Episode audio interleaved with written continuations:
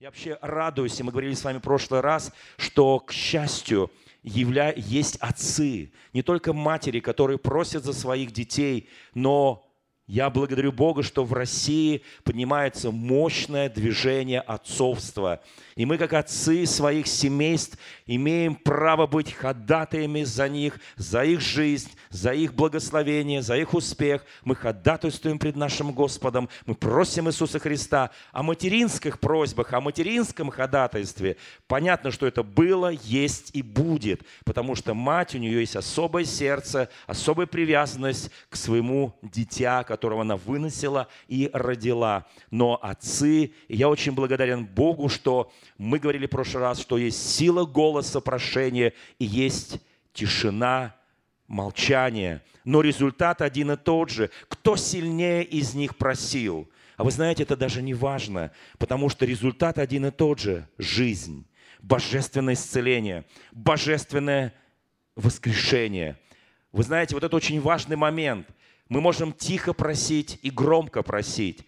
Важно, насколько мы веруем. Эта женщина, страдающая кровотечением, прикоснулась с верой. Иисус ей сказал, вера твоя спасла тебя. И вдруг отец получает известие, что дочь умерла. Иисус Христос, обращаясь к нему, он продолжает идти, несмотря на вынужденную остановку, и говорит, не бойся, только веруй, и будет спасена. Вот это вот три важных слова в Евангелии от Марка, в Евангелии от Луки. Не бойся, только веруй, и будет спасена. Вы знаете, он посеял надежду в сердце отца. И они продолжают идти, хотя сердце отца уже находится в печали и пронзено болью. Не бойся только верой. Вера твоя спасла тебя. Эти слова звучат вот в, э, он слышит, как Иисус сказал этой женщине, спасена будет, спасена будет, спасена будет. И он повторяет эти слова. Вы знаете, иногда кажется, что ты пришел к Иисусу Христу, и кто-то раньше тебя пришел с прошением, с просьбой. И та благодать, та сила Божья, которая есть в Спасителе нашем Господе, она вдруг была потрачена на другого человека, и ты думаешь, тебе не досталось Его благодати. Но это неправда. Иисуса Христа хватит на всех. Я хочу, чтобы мы верили в это. Не бойся, только веруй на всех нуждающихся и на всех болящих. Его достаточно, его хватит. Он исцелял тысячи, и он исцелял камерно, он исцелял по-всякому. Он исцелял одного человека и исцелял десятки человеков, вы знаете, и его хватает. Что не хватает нам, чтобы получить божественное исцеление, божественное прикосновение, божественное изменение жизни? Нам не хватает либо веры, либо хороших ходатаев, либо того и другого. Папа был хороший ходатай, который ходатайствовал за свою маленькую дочку, которая еще ничего не пожила. Что такое 12 лет? Она еще не видела жизни. И эта женщина, она видела жизнь, и знаете, но она была больна. Что важно, иметь личную веру или хороших ходатаев? Вы знаете, и то, и другое важно. Вот и то, и другое. А лучше, когда есть и то, и другое. Я так рад, что мы в церкви с вами. Я рад, что у нас есть драгоценные братья и сестры. И там, где не хватает нашей веры, нашего упования, нашей надежды, рядом с нами встают братья и сестры, которые ходатайствуют за нас, ходатайственными молитвами и просят Отца нашего Небесного о божественном прикосновении. Я верую в это. Я так благодарен Богу, что я рос и воспитывался в хорошей семье, где мои родители научили меня молиться – я радуюсь, что вокруг меня были потрясающие, удивительные братья и сестры. Особенно сестры, потому что братья в те далекие советские времена находились в местах лишения свободы, потому что они были репрессированы как христиане, как служители церкви. Они прошли через боль ГУЛАГа. Но я благодарен за тех удивительных сестер, которые были такими ревностными ходатаями. Я научен этому. Вы знаете, мы называем себя верующими – в Священном Писании написано, всякий приходящий к Богу должен что делать? Веровать, иначе какие мы верующие, да? Слово «верующий» означает слово «вера», «верую». К римлянам в 10 главе стих 11 сказано, «Всякий верующий в Него не постыдится, всякий верующий в Него не постыдится. Очень важно, что это звучит перед Рождеством.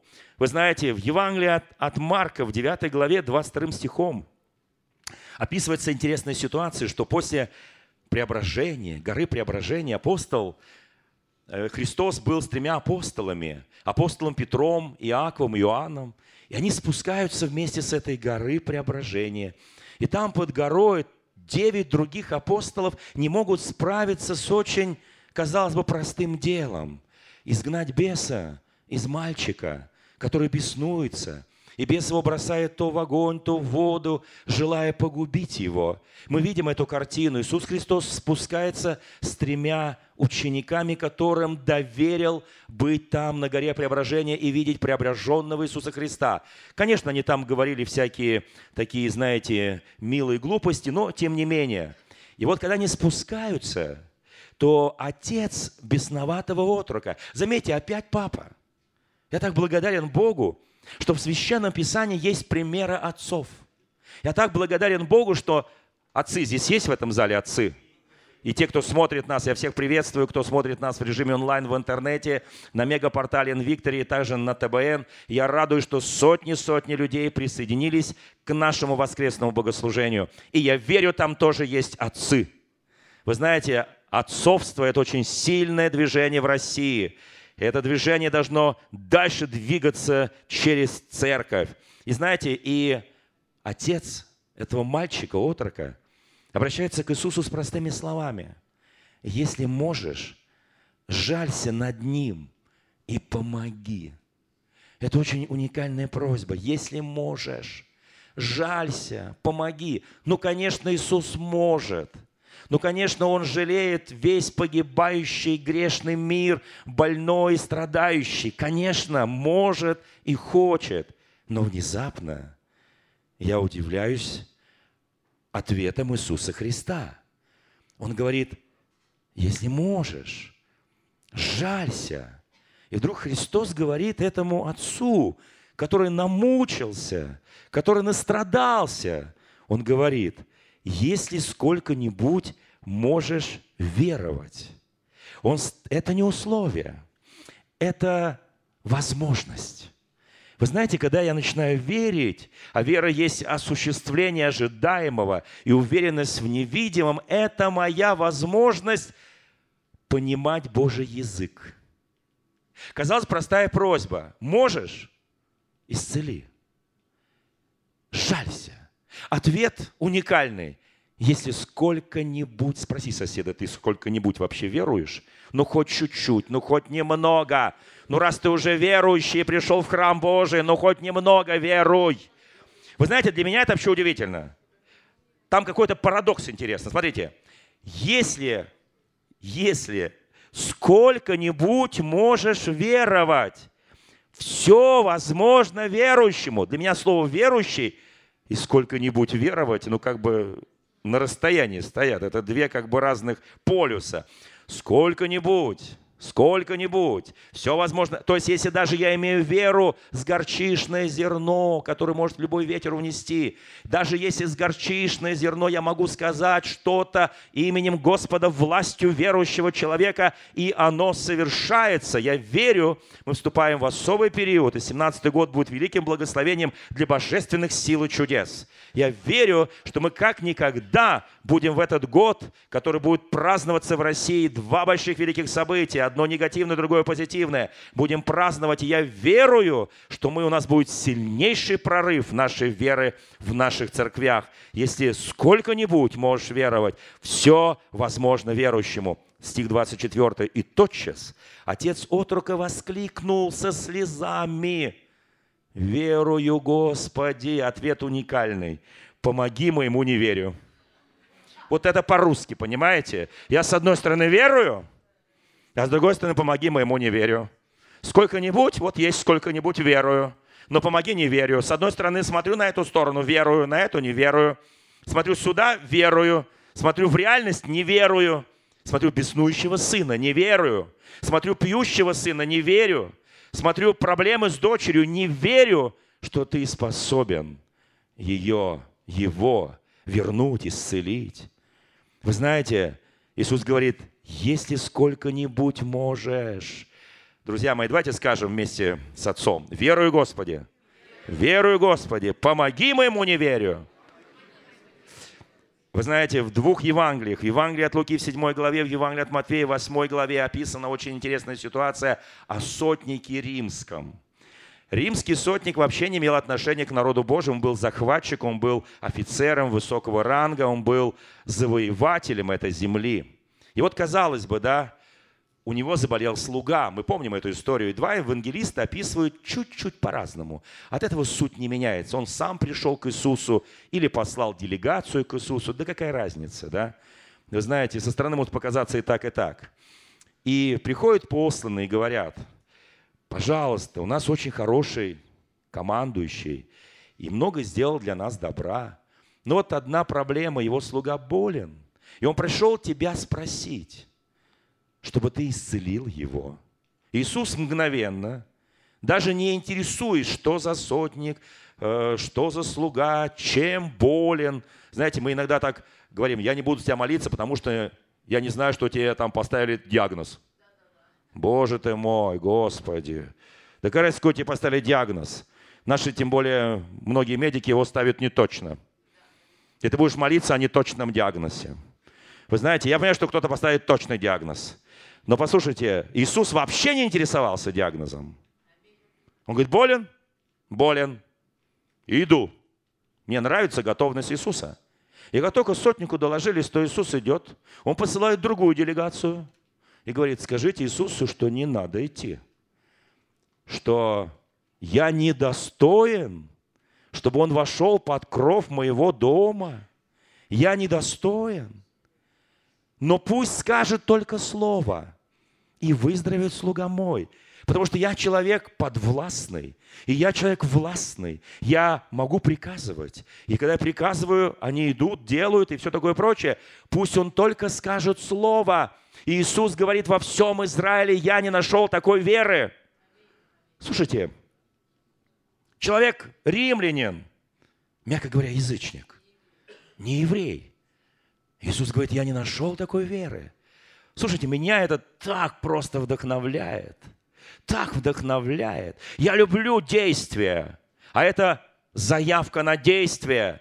Знаете, мы, конечно, всегда просим, кричим, Боже, приди ко мне, приди в мой дом, Боже, вот э, сделай все, что мне надо, и потом, извини, Господи, я останусь уже один, потом тебя позову, если будут проблемы. Вы знаете, и вот когда они приходят в этот дом, они идут. Папа помнит слова. Не бойся, только веруй, спасена будет. Они подходят к дому. И в этом доме слезы, плач, мучений, вопли. И вдруг Иисус принимает важное решение. Он говорит, никто со мной туда не пойдет. Только три апостола, все остальные останутся снаружи. Только пойдет со мной Петр, Иоанн, Иаков и родители. Ну, казалось бы. Вы знаете, собственно говоря, а почему важно, чтобы заходили те, кто хоть как-то веруют? Вы знаете, как очень важно, мы же тоже просим молиться не абы кого, а тех, у кого есть живая вера. И те, кто верит в власть Слова Божьего. Мы же не просим, вот, ага, человек там вот, вот как-то перебивается, там, да, непонятно, с веру на неверие. Мы говорим, ну помолись уж за нас. Он говорит, до себя не могу помолиться. Мы, естественно, интуитивно ищем людей, которые могут помолиться и могут иметь веру. Это очень важно. Интересно, собственно говоря, почему он так выделяет Петра, Иакова, Иоанна. Почему не все 12 апостолов? Что особенного было в этих трех? Посмотри на брата и сестру, сидящего справа лево, думаешь, что в них особенного? Обычные люди, обычные горожане, встретишь на улице, не подумаешь, что он святой Божий человек. Что особенно в этом человеке, да? Вот, что особенно в этих трех? Вы знаете, мне очень нравится, как в Евангелии от Марка – в 10 главе, в Евангелии от Матфея в 20 главе описана одна интересная ситуация про сыновей Завидеевых. А вот эти двое, Иаков и Иоанн, они как раз были родные братья. И вот, собственно говоря, Иисус их везде с собой брал. И на гору преображения, и вот сюда, и не только сюда, во многие места, оставаясь с ними, с тремя, и уча их. И вот здесь очень интересный момент. Смотрите, все говорят, ну какие они гордецы. Вот в двух Евангелиях евангелист Марк не щадит этих братьев.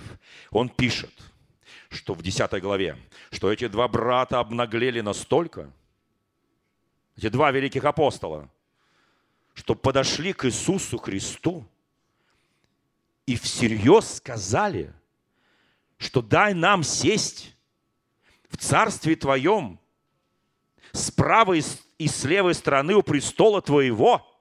Какая наглость! В другом месте евангелист Матфей щадит их и пишет, что это не они, а мама попросила. Мама, кланяясь, подходит к Иисусу и говорит, Иисус, пожалуйста, двух моих сыновей посади там с правой и с левой стороны.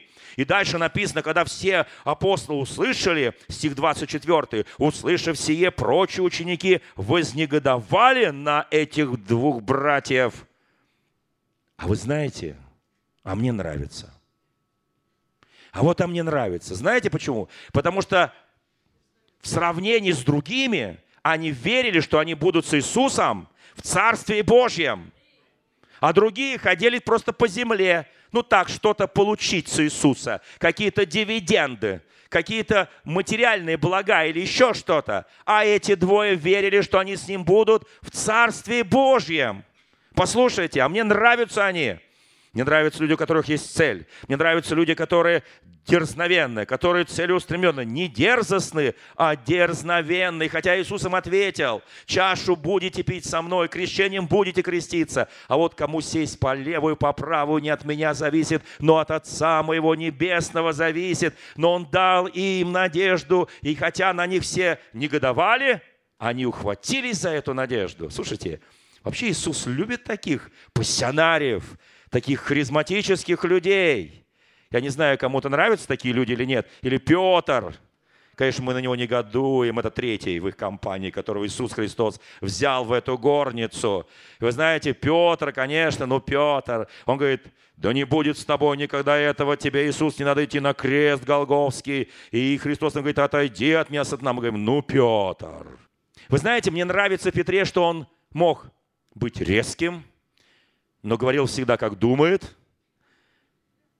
Он исходил из своей понимания справедливости, и как он ошибался точно так же, но когда он услышал, что гробница пуста, все, кто не ошибались, они затормозили, а он побежал.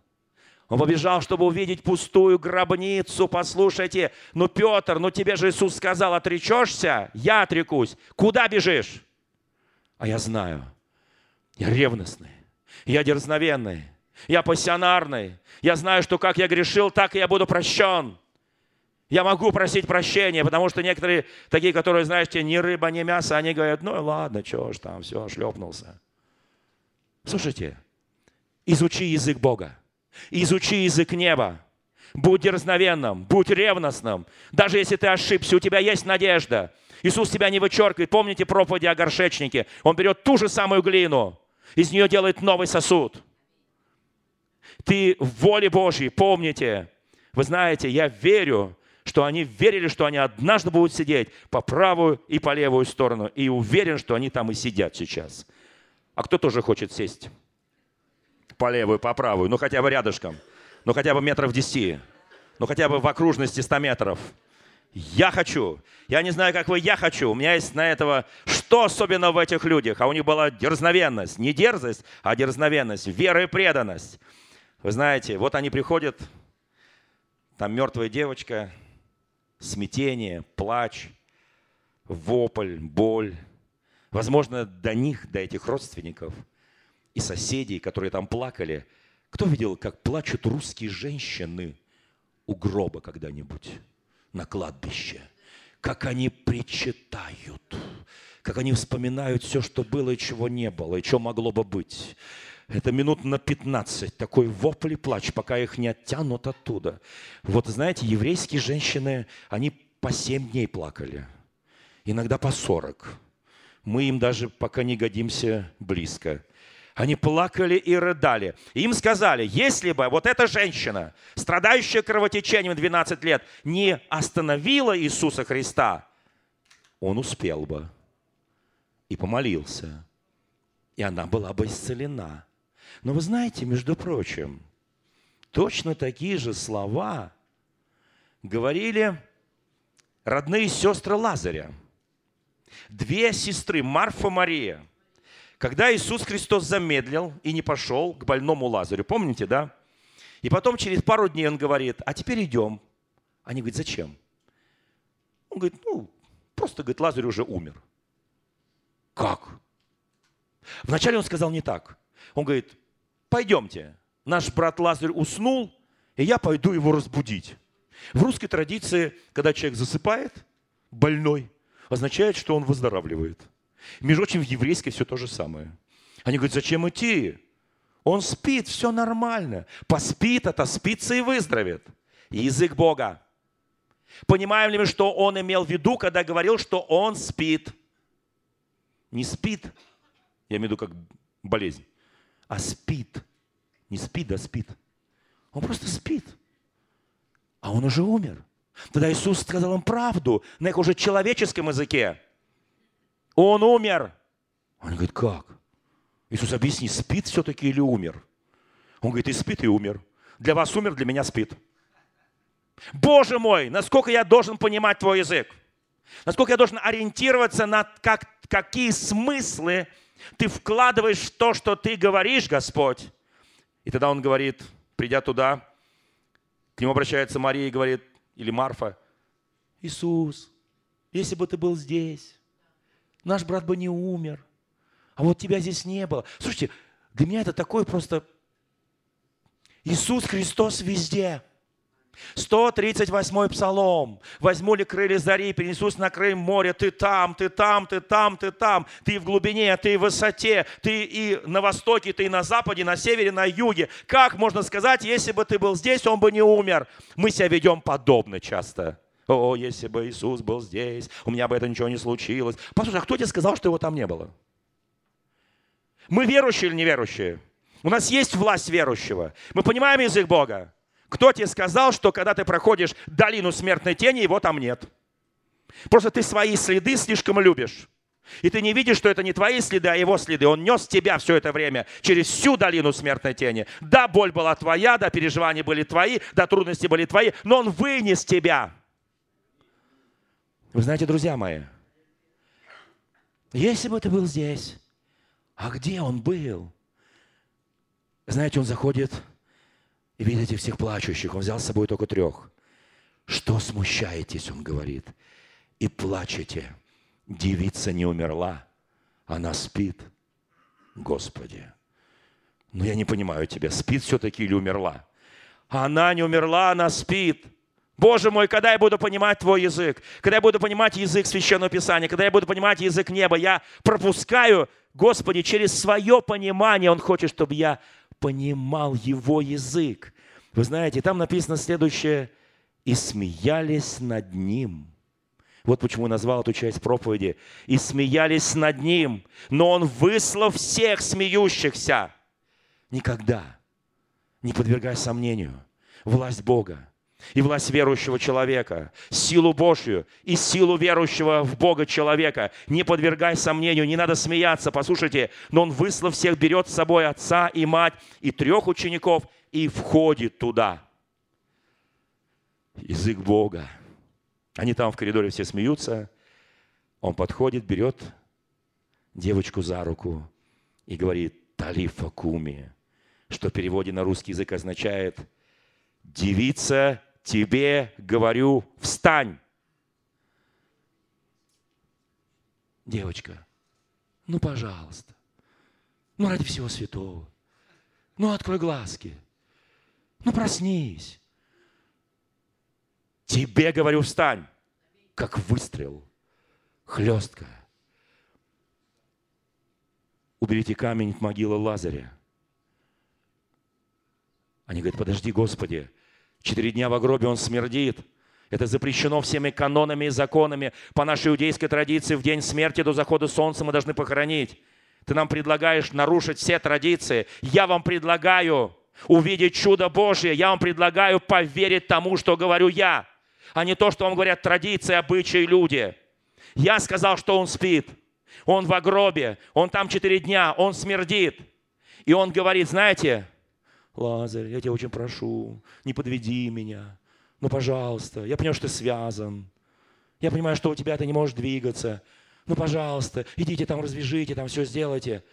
Он говорит, мне так нравится. Он говорит, Лазарь, иди вон. Боже мой, если я так скажу когда-нибудь кому-нибудь в церкви, это будет последний день, когда вы пришли в нашу церковь. Скажет, пастор Хам, он нам сказал, иди вон. Он сказал, тебе говорю, встань. Слушайте, как выстрел. Вот так говорит Иисус. Он не говорит, ну, пожалуйста, ну, я прошу тебя, ну, ради всего, ради людей, ради того, не подведи меня, не подставь меня. Власть Христа и власть верующего, иди вон. Тебе, говорю, встань. Я понимаю. Знаете, мне очень нравится, кто знает, что Авраам есть отец всех верующих. И когда ему Господь сказал, возьми сам, твоего единственного, любимого, самого сына, Исаака, иди на гору моря, и там принеси мне его во всесожжение на этой горе. Эта гора сейчас называется Галгофа, послушайте. Иди и там принеси его. И он даже не спорит с Богом. Это был возлюбленный сын от Сары, ожидаемый. Он ждал его сто лет. Он берет его, они идут на гору моря, язык Бога. Если Бог тебе говорит. Единственное, есть одна, один момент – не перепутай голос Бога с иным голосом. Об этом я буду говорить на следующих богослужениях. В теме язык Бога.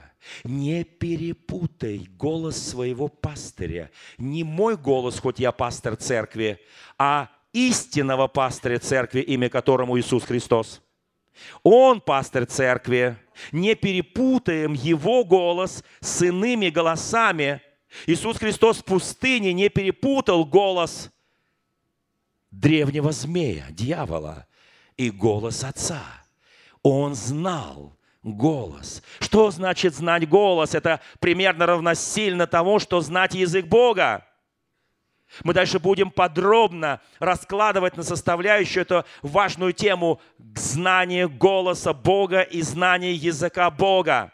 От этого зависит наша духовная жизнь наша праведность, наша сила, наша власть верующего, наша вера от этого зависима.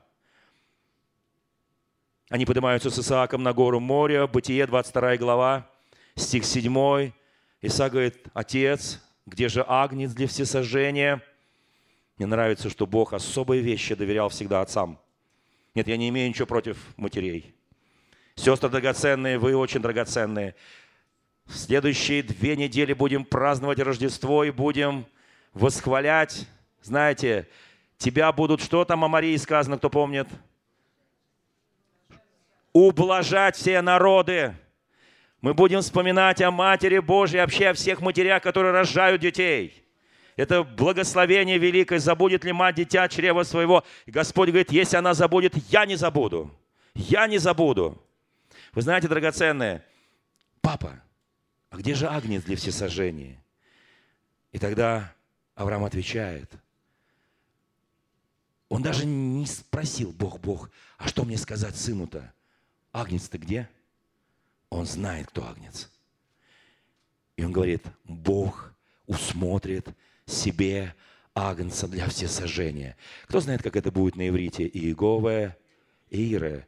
Бог усмотрит. Он усмотрит себе агнца для всесожжения. И тогда сын успокаивается. Папа его связывает. Послушайте, в еврейском усмотрит агнца переводится на русский язык молодой ягненок.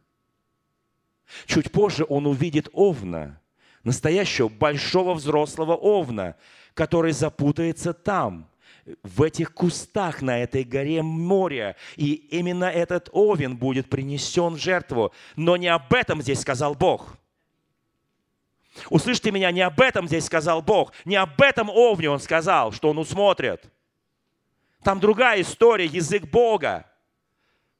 Я очень хочу, чтобы мы понимали. Иоанн позже, через полторы тысячи лет после этого события, он увидит Иисуса Христа, который идет к нему, и он скажет – вот агнец, Послушайте, вот агнец, который берет на себя грех мира. Там Бог сказал Аврааму, не об этом овне, который там запутался, а о том агнце. Он посмотрел, насколько Авраам способен быть до конца послушным и понимает язык Бога и знает голос Божий.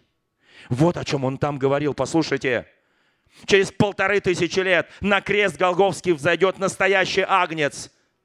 Бог смотрел, Авраам, если ты способен, то я отдам своего Сына, единственного Иисуса Христа.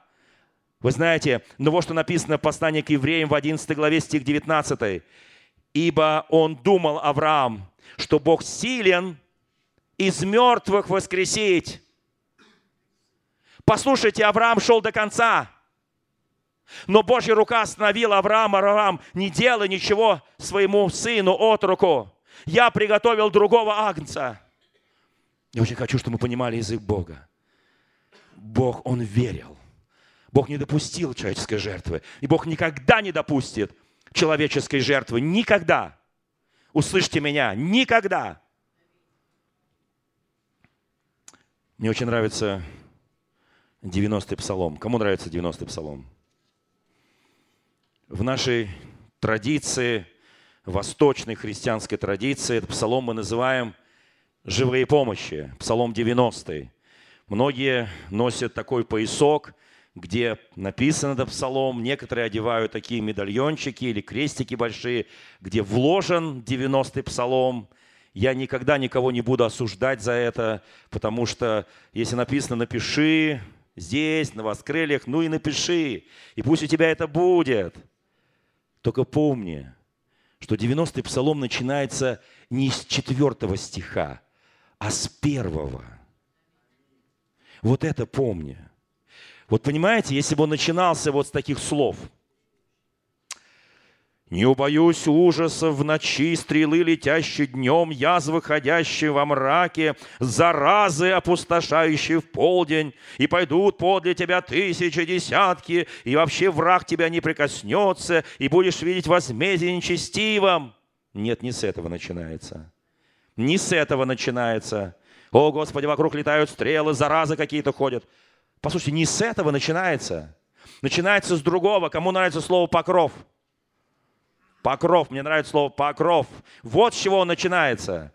Живущий под кровом Всевышнего.